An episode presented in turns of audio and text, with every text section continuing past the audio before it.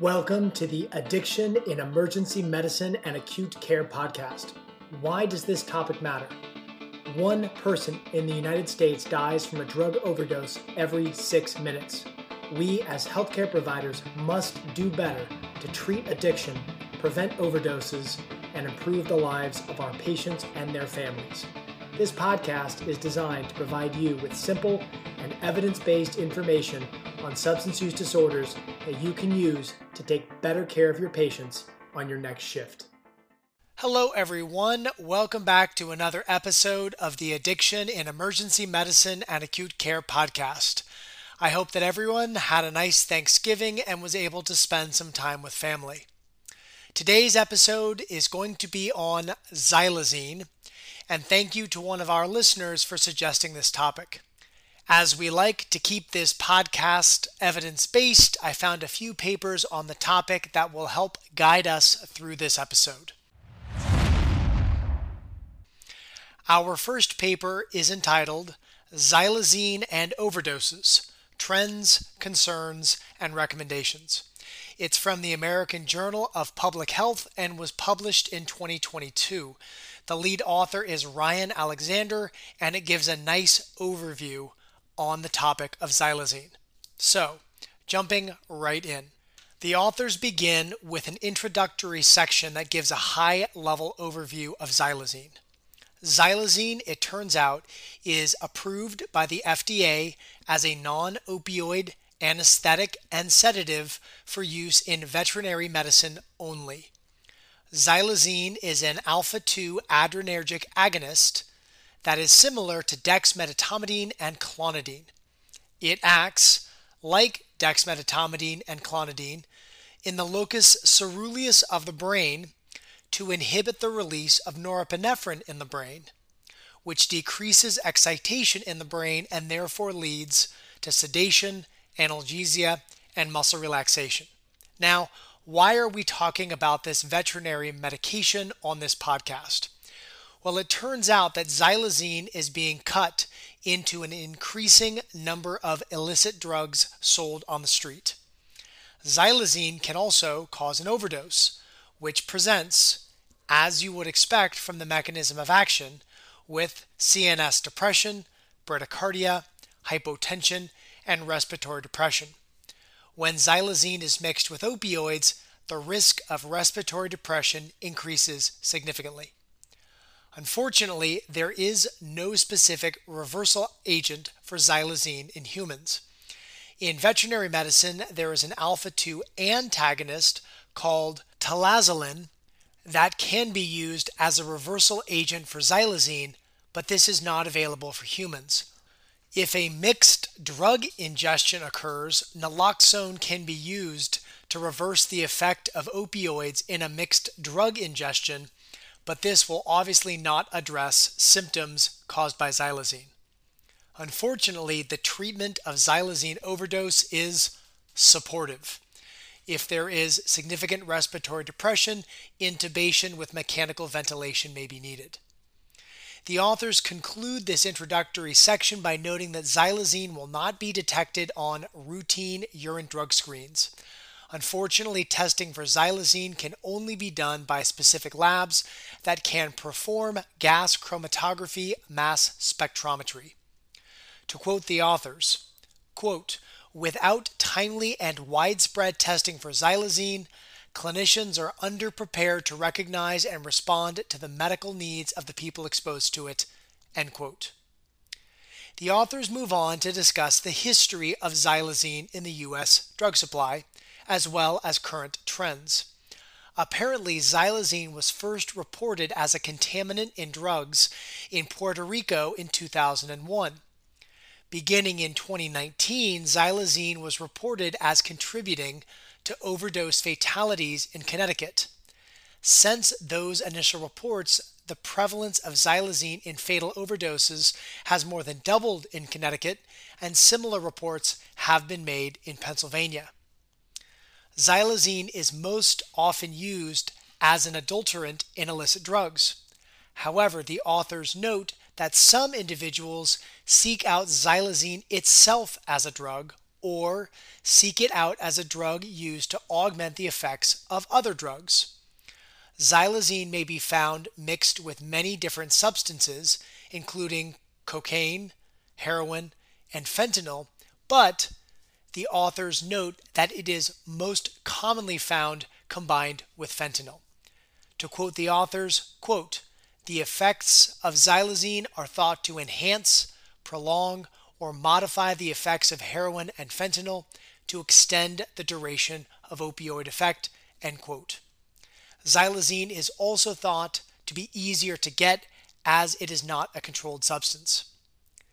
In terms of how common xylazine is in the drug supply, the authors note that in 2019, 2% of all overdose deaths in the United States involved xylazine.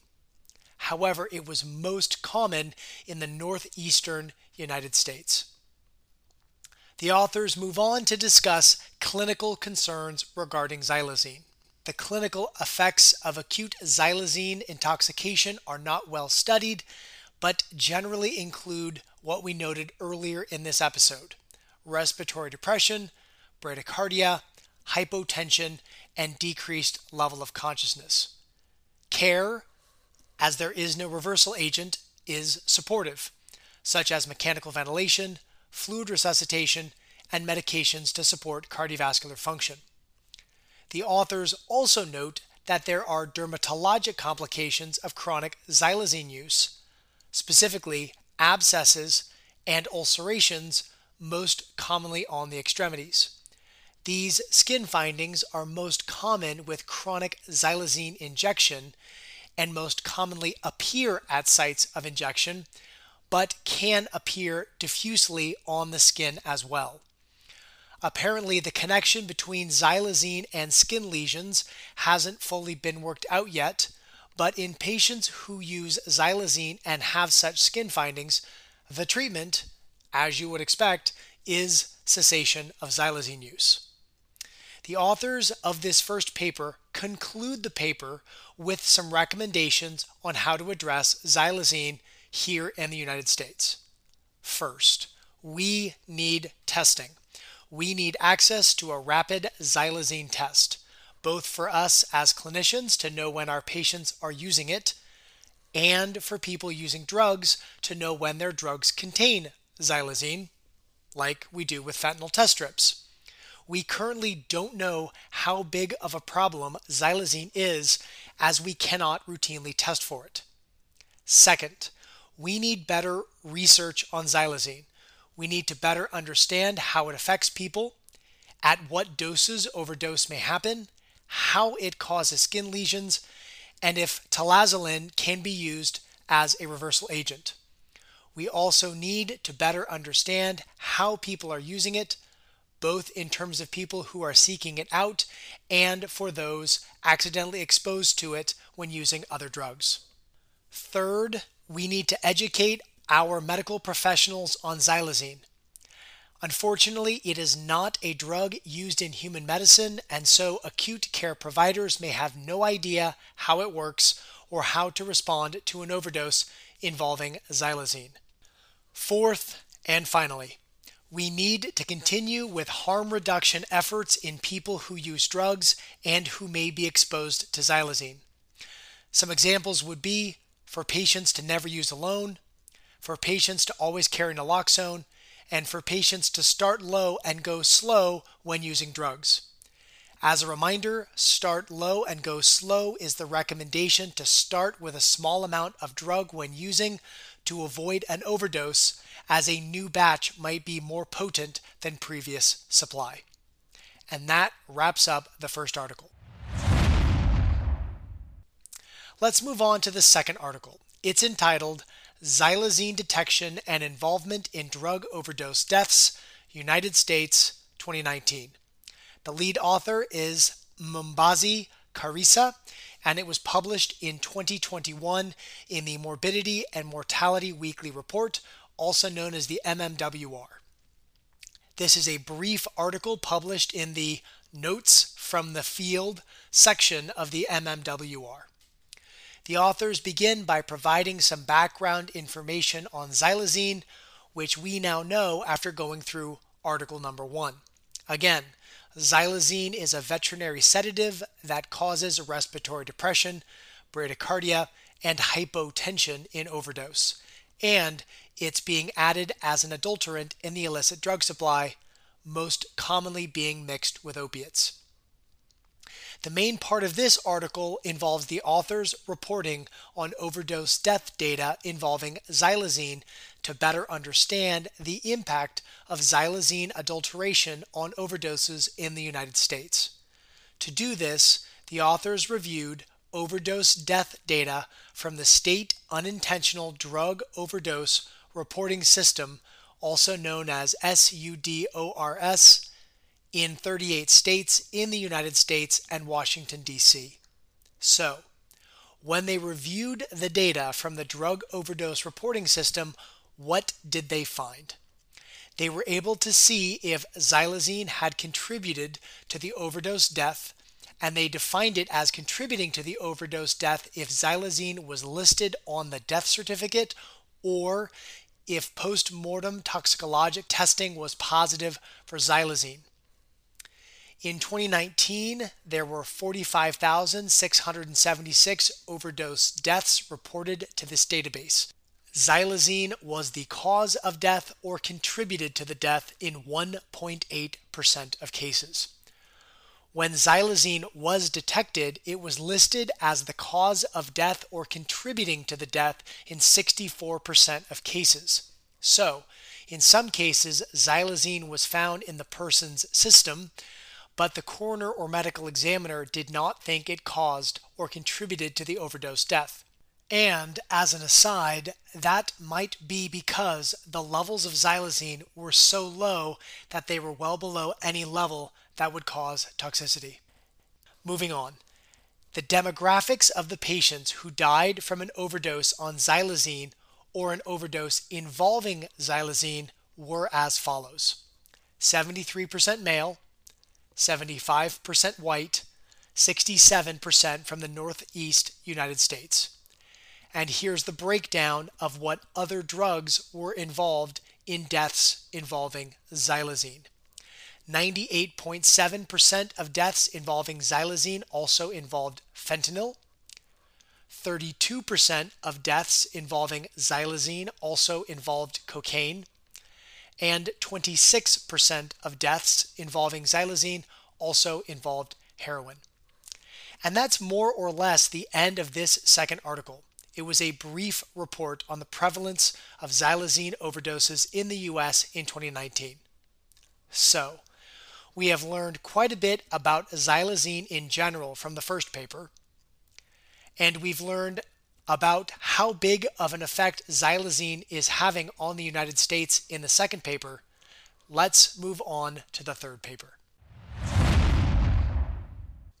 It's entitled, "Xylazine Spreads Across the U.S., a Growing Component of the Increasingly Synthetic and Polysubstance Overdose Crisis." The lead author is Joseph Friedman, and it's published in the journal Drug and Alcohol Dependence in 2022. Let's dig in.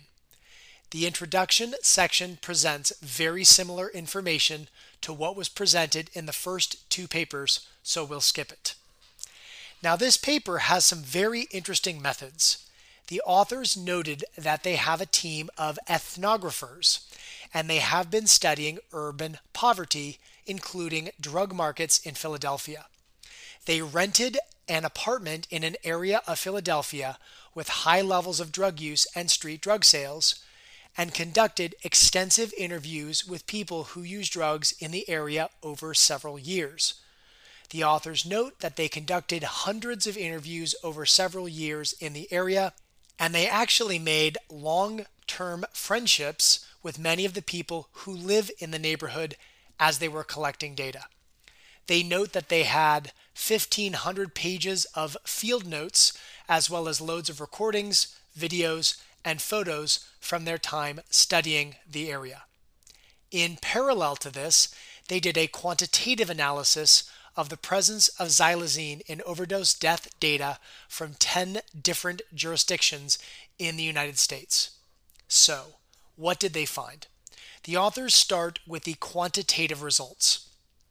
The authors report that the prevalence of xylazine causing overdose deaths or contributing to overdose deaths has been increasing over time in the areas they studied.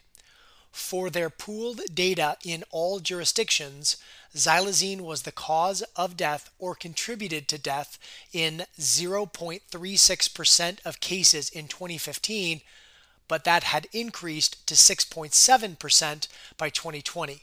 That is a 20-fold increase. The area in which xylazine had the biggest effect was in Philadelphia in 2020, with xylazine as the cause of death or contributing to death in 25.8% of cases of overdose death. However, the authors also found some areas, such as Phoenix and Denver, in which there were 0 cases of xylazine causing or contributing to overdose deaths. So, consistent with what we've been learning on this episode, xylazine is very regional.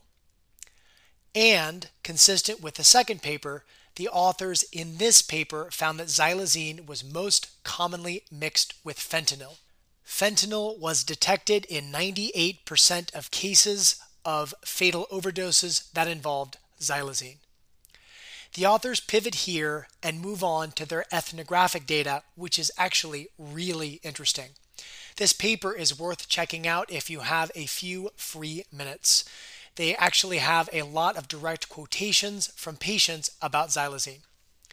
The authors note that in their interviews in Philadelphia, xylazine is often referred to as TRANQ, T-R-A-N-Q. The mixture of opioids and xylazine is often referred to as TRANQ dope. The authors found that so-called TRANQ dope was highly sought after, as xylazine was felt by people who use drugs to improve the euphoria of fentanyl and make the effects of fentanyl last longer. Here's a quote from a patient. Quote, "Yeah, I like a good TRANQ fent bag. Some people don't like it, but plenty of people do. It's sought after. Certain stamps that are known for TRANQ have better business. You know what I mean? I like it 'cause fentanyl is such a short-lived high. It's a good high, but it's so short that the nod is over real quick and you get sicker faster.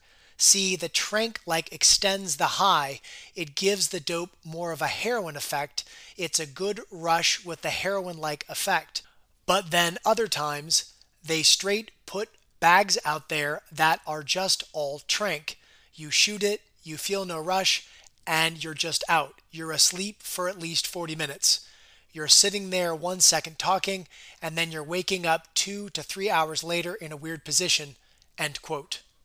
Some patients describe xylazine prolonging the effects of fentanyl as, quote, "giving fentanyl legs," end quote. Moving on. Patients during the interviews were aware of the risk of skin and soft tissue damage from the drug. Some patients, like the one whose quote I just read, liked xylazine in the drug supply.